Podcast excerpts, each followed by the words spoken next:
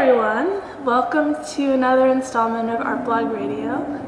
Um, I'm here, I'm Imani Roach, as you all know, and today I'm here recording uh, on site at the Asian Arts Initiative, uh, where there's a lot of chaotic work and anticipation uh, in advance of the 25th anniversary celebration, which is beginning this coming weekend.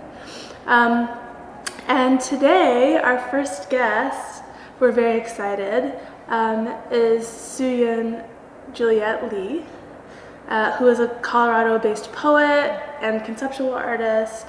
Um, and Juliette is one of the exchange artists who's been specially commissioned with the help of Pew uh, to commemorate this major landmark for the Asian Arts Initiative. So thank you so much for joining us, Juliette. My pleasure. Um, so your sort of multimedia piece, uh, Peace Light, is scheduled to premiere this Thursday evening at 7. Can you tell us a little bit about the genesis of the idea behind Peace Light um, and also about how you got connected with Asian arts? Sure. So it's a little bit of an odyssey story. Um, I'm a Korean diasporic subject. So my parents um, immigrated to the United States and they're both war survivors. Um, my father was orphaned during the war. And um, growing up in a household like that, as a child, I just took it for granted that this was like part of our story. And also, it wasn't always like shared or manifested. So as I got older, I started to have more questions around just my family's history.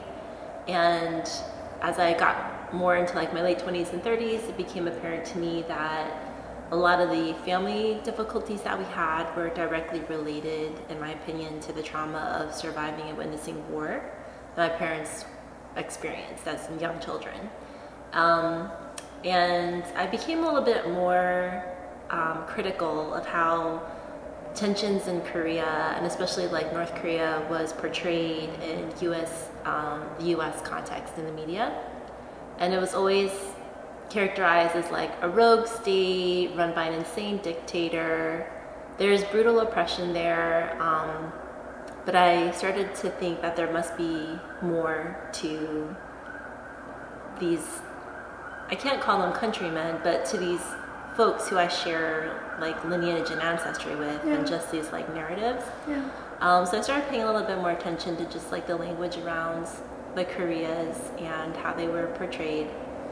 And um, you know, my grandmother had the opportunity to travel to like the DMZ and look for lost um, family members, and I believe my father went also during one of these like brief windows of time when folks were allowed to try to like search for missing family members.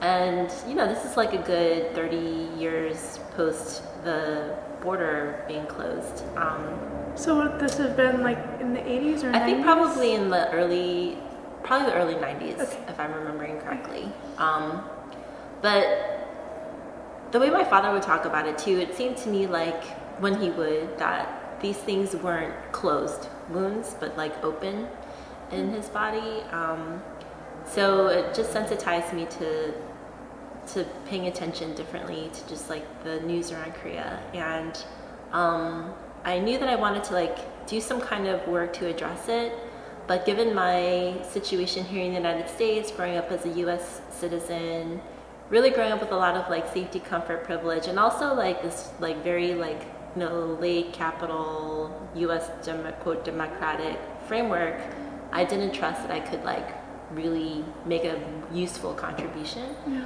Um, and I remember once like reading in the news how there's a lot of this um, passive aggressive and just aggressive attention, tension that gets shared between the Koreas. And it's like visually and symbolically presented to us at the DMZ, mm-hmm. where there's this like space where there's these buildings and they, they have soldiers who square off and just face each other. And DMZ stands for the demil- yeah the demilitarized zone. And um, I remember just like reading about how both North and South Korea would engage in these like propaganda battles with one another. One by having like the most like built up, bulky soldiers just like standing watch facing each other. But then they would also launch like balloons over the border to each other. Huh. and the South Korean balloons would like carry messages of like how great their consumers' lifestyles are and how like comfortable and satisfied everyone is, and just pictures of like what it meant to participate in like a global political economy. And like the North responded by sending back cigarette butts. like just as like Huh. kind of a giant like fu you Huh. and that was like the core of me wanting to create an installation out of that, referencing that. And it struck me because when you think of like balloons, they're probably one of the most like beautiful things in flight you can see. Like I let one go on the bridge here last month when I was in residency and it literally ran like a wild dog into the sky. It was so beautiful. It was so free. And it it troubled me to think of this like boundaryless element that to us really represents transcendence being used as a vehicle to transmit and reiterate like boundary, political ideology, aggression, you know. And so I wanted to use a balloon as a medium for messages of like connection and peace instead. So the original image um, concept that I had was to create a balloon out of like cigarette paper Huh. and project onto that these wishes for peace. Um, structurally, that wasn't really going to be feasible for me to pull off. So I landed on um, creating like a large scale, like weather, using a large scale weather balloon as the projection surface. And because my medium's like language and I'm a poet, even though I've been like doing other work, I wanted to have an element of the poetry there. Yeah. So the video features some like recitation and some movement, um, but I also collaborated with a friend of mine, Kai Wei Shu, to design these paper lanterns that I've written poetry over that will like shine the light of the poems into the bodies of the guests. And the idea is that like the poetry light will infiltrate their bodies and join their wishes for peace and like rise into the balloon with this video projection and hopefully just be transmitted into like the atmosphere. So the lanterns will be physically lit with Yes. actual flame. No, not flame. That would be like a hot fire hazard. They're highly flammable. These lanterns. So we have these like smaller LED lights. The initial vision yet was yes to use like a um, like oil lamp of some sort, Right. but um, we realized that was going to be like too challenging. Right. So, and also, um, we're going to be like using them as part of the performance. Oh, so they'll be mobile, they'll be moving around, and um, it just felt like a little too risky Of at this stage. So, yeah, turn it off. So I feel like you've already started to touch upon this, but um, you know, the balloon as a symbol is really important, and I didn't know what you just told me about sort of the way balloons are used in propaganda. Um, the lantern also as a symbol. Uh, what is the significance of that to you? Like, why was that um, added? Yeah, well, when you think about what lanterns do, they light bright, they help brighten dark ways. And I've heard so many cynical things said about like the possibility of peace in Korea. One of which is that an entire generation will simply have to die hmm. before a new imagination can take hold. Hmm. And I find that statement to be immensely full of despair. Like, if there's anything that we can do that astonishes us, it's vision differently. Yeah. And so um, I wanted to have something physical that spoke directly to like this active vision and imagination. Yeah. And I also like the notion of like a soft light that would require a different kind of attention. Yeah. Um, I feel like peace will happen subtly and maybe to make space for it we have to like soften the way that we like think of things or see things. So That's Yeah. beautiful. uh, I mean, it's it's interesting in light of you know what's been happening in the last few days. oh my god. Your I feel like your project has taken on uh, sort of an additional charge Mm-hmm. um, because you know for the first time in decades, I think there has been all of a sudden conversations about you know Mm-hmm. North Korea maybe denuclearizing themselves. That's Mm-hmm. not a word, but. Um, Uh, and I was actually reading on the news this morning, a Korean news site. Um, you talked about the DMZ. About there was a photo of uh, South Korean, I guess, army officials or police Mm-hmm. officers um, dismantling like a speaker system that had been used for propaganda Mm-hmm, that along the demil- demilitarized zone they had these like wall of loudspeakers that was just yeah. blasting things. Um, so yeah, I mean, I guess how are you feeling both about that transition that seems to be happening, maybe not be happening, um, and then like how does how do you think the work does does that give the work new meaning for you or Well, it's very exciting. It's very nerve wracking. I'm probably gonna like tear up thinking about it because it's just like it's unfathomable. It really is, and the fact that it took like something as wildly distasteful as like an American president being as erratic as it is to cause this is like you know, when they say like flowers grow out of shit, I mean, this is sort of like case in point. yeah Um, I'm glad if this highlights or resonates like the wishes that this installation incorporates and is trying to express. Um, it makes me sad that it always takes some kind of like massive action to garner the interest of like the world just around people's like daily tribulations and pain, you know? yeah Um, so I'm really excited. Uh, it's also, I know how politics work, and so there's that scary bit of skepticism just because there is so much about this which is made for the media Yeah. and made to present a certain vision. Um, but I, I think those things do matter. And, you know, I was like in middle school when the Berlin Wall came down.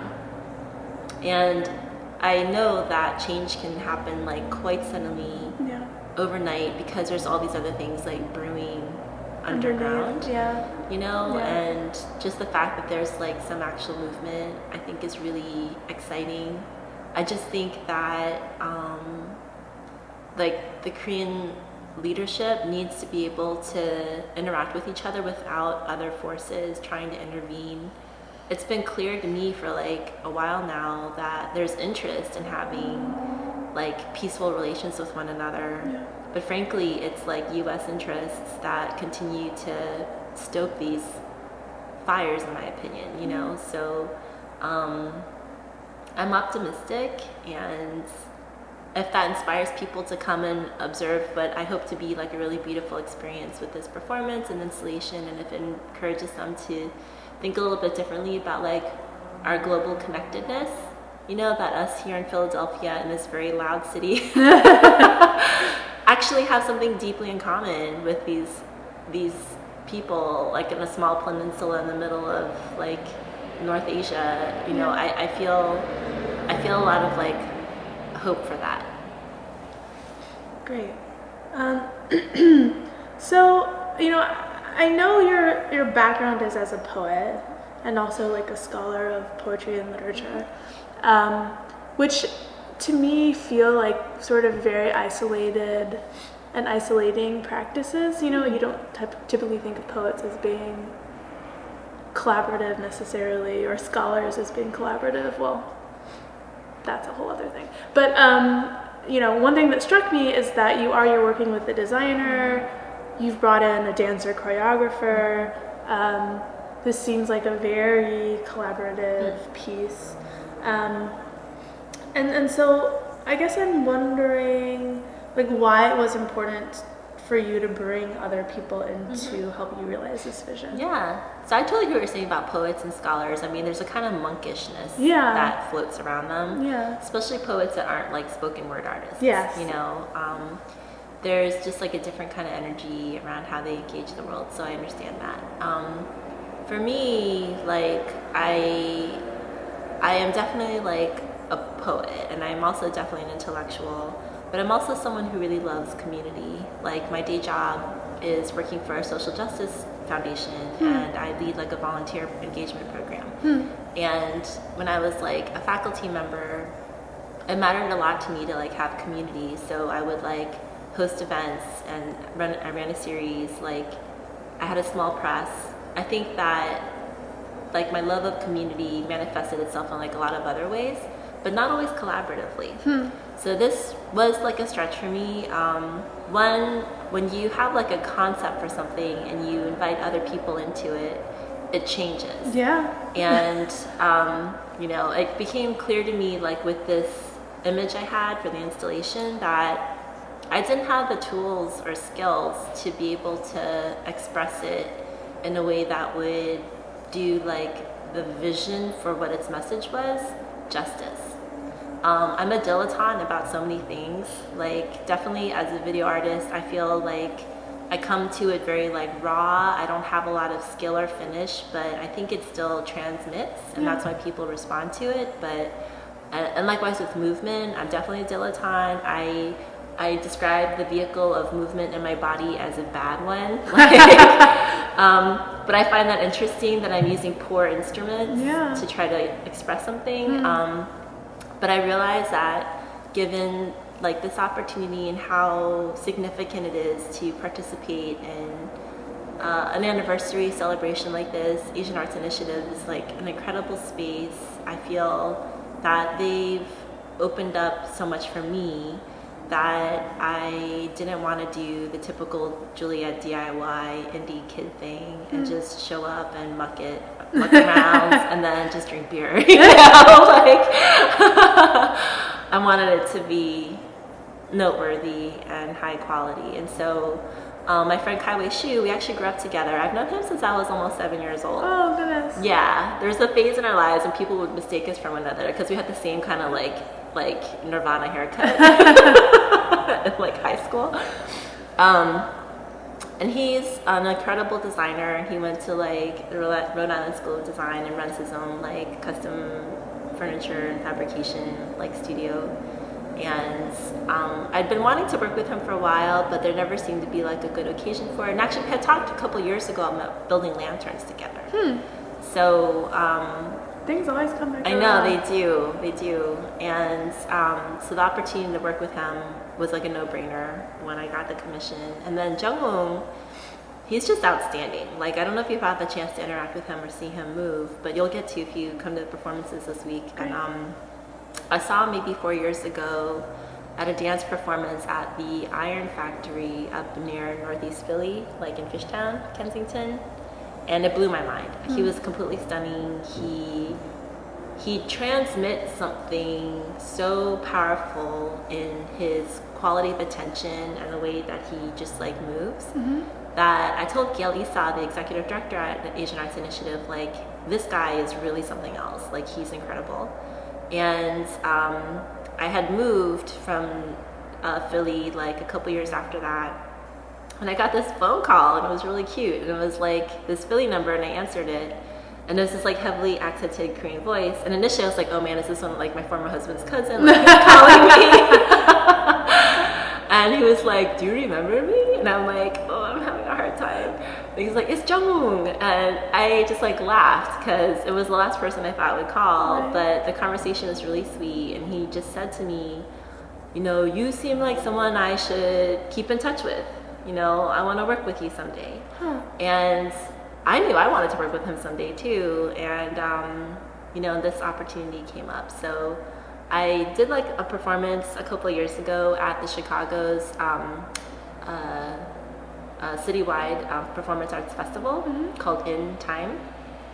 And that was like a very like a pilot experience for me doing movement work. And um, i have like movement elements in the video work that i do but doing something live in front of audiences i realized like it would really be i wanted to have him involved. And i initially expected him to just do all the dance work but he insisted that i like place myself in it so i'm gonna be So you're in the video. Oh, I'm, I'm in the video for sure, but I'm in the live performances. Oh. Like I thought the live performances would be like his Yes, contribution, but he's incredibly collaborative. He's got just an incredible capacity to imagine, and he has pushed me to to do this. You know, and he came to Denver um, a couple weeks ago so we could rehearse a little bit more.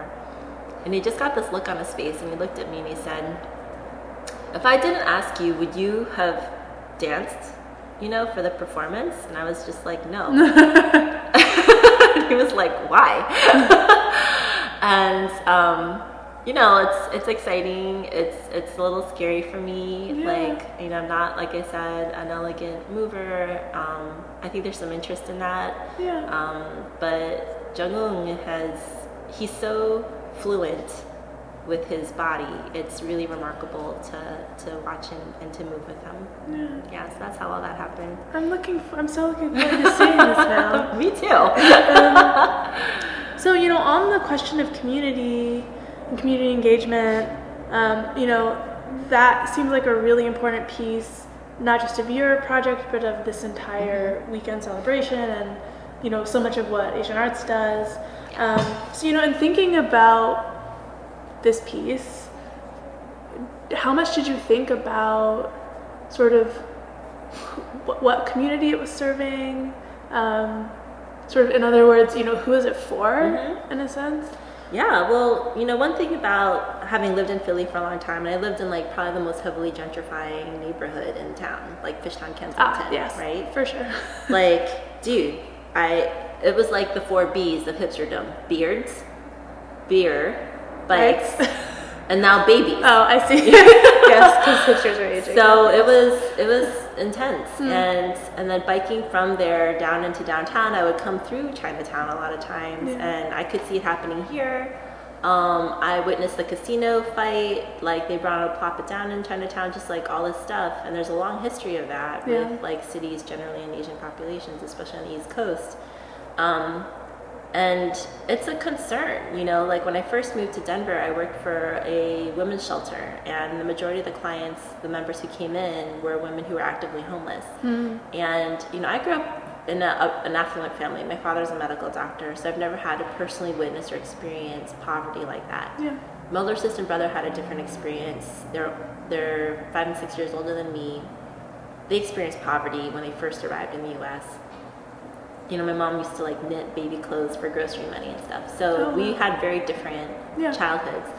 Um, but that experience in Denver in particular, and also just being a witness to like a lot of the changes here in the city, made it clear to me that this imagination for connection, even though for me this is motivated by my concerns and what I feel like are generational concerns about like the Koreas and the tension there, like I can look across Philly even now and I see boundary, ideology, division, you know, like that whole the bootstraps myth. Like, why aren't these communities making better decisions for themselves? I know, and it just it, it concerns me because this lack of um, seeing or being willing to witness like our deeper fundamental connection and, and our humanity Yeah. I feel like this can speak to that. So, um, you know, I also appreciate Asian Arts Initiative's mission to work with the local community here Yeah. because it's not just Chinatown residents, it's a lot of low income black community members, and they're doing art together and fostering relationship with one another. And when I was a teenager, I saw the Rodney King beating on TV. I witnessed LA riots on the news media. We had a family friend who was shot and killed in DC. She oh. was a small bodega owner. Like, these things are not abstract, they're very intimate and close. And so, to use the arts, especially from Asian community standpoint, to foster connection and understanding across communities, um, to me is really important. So to participate here and have this go up in North Chinatown is like really exciting for me. Yeah. Um, so I'm wondering also about taking, because I mean, it seems like you do a lot of this work in your sort of non-art professional life. Like you think about these things a lot. Yes. Um, you think about these things a lot personally. Um, it's my understanding also that you um, much of what you write about is also sort of around issues of community and space and geography and borders and all these kinds of things. At what point did you start to sort of take, in the creative part of your life, kind of take those ideas off the page and, and sort of into real space and into the visual realm? Mm-hmm. What was what sort of prompted you to, to do that? Yeah, so my older sister's an actor. She's actually, I believe, the first Korean woman to attend the Tisch School of the Arts in Acting. Oh. Yeah. And um, so I got the chance to see her performances growing up. It spoiled me rotten because it's really hard to watch. Bad actor. Say it right. but yeah, it really spoiled me rotten. Um, and uh, you know, my mother has always been like 100,000% supportive of like my interest in the arts. And she's been living out of this country, you know, probably close to 50 years. If you meet her, though, her English is still very broken. Like, um, and I forget that because she's my mother, but uh, English, she's still not like fluid with Yeah. it. And um, I remember like one time she came to one of my poetry readings, and of course, we was in this like dive bar in DC with like all these other like you know poets drinking beers and stuff. And she started just taking like flash photos. That's how Yeah, supportive she is. yeah. But then it, it dawned on me that like her life experience and like who she is in the world is so rooted in like how and why I make art and how I try to think differently about like what we can do in the world together. Yeah. And it just sort of like hurt me that the core thing I was trying to express was inaccessible to her. Hmm. I'm also not like the easiest poet to read. I, I really challenge my readers. I don't make things light, you know? And, um, and it's not because I'm like, I'm better than you. I just genuinely believe we have to like rewire how we think, and we can't do that in conventional modes of language. So I'm very interventional in that way. Um, and so you take that on top of English, Right. and I, you know, and I use big words a lot of times. Like, there's no way she's gleaning, Right. you know, the core of what I'm trying to transmit. Right. And so one of the first pieces I did was actually a kite Hmm. that I made out of like Korean mulberry paper, and I wrote poetry across it. And my mom was a visual artist in Korea. She actually Oh. won like a national award when she was a young woman before she immigrated Oh, here. wow. Yeah, her background's in like sculpture and pottery.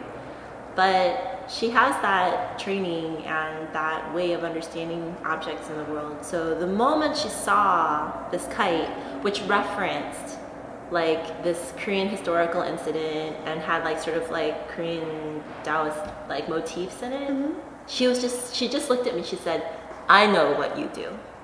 Huh. And that changed everything for me.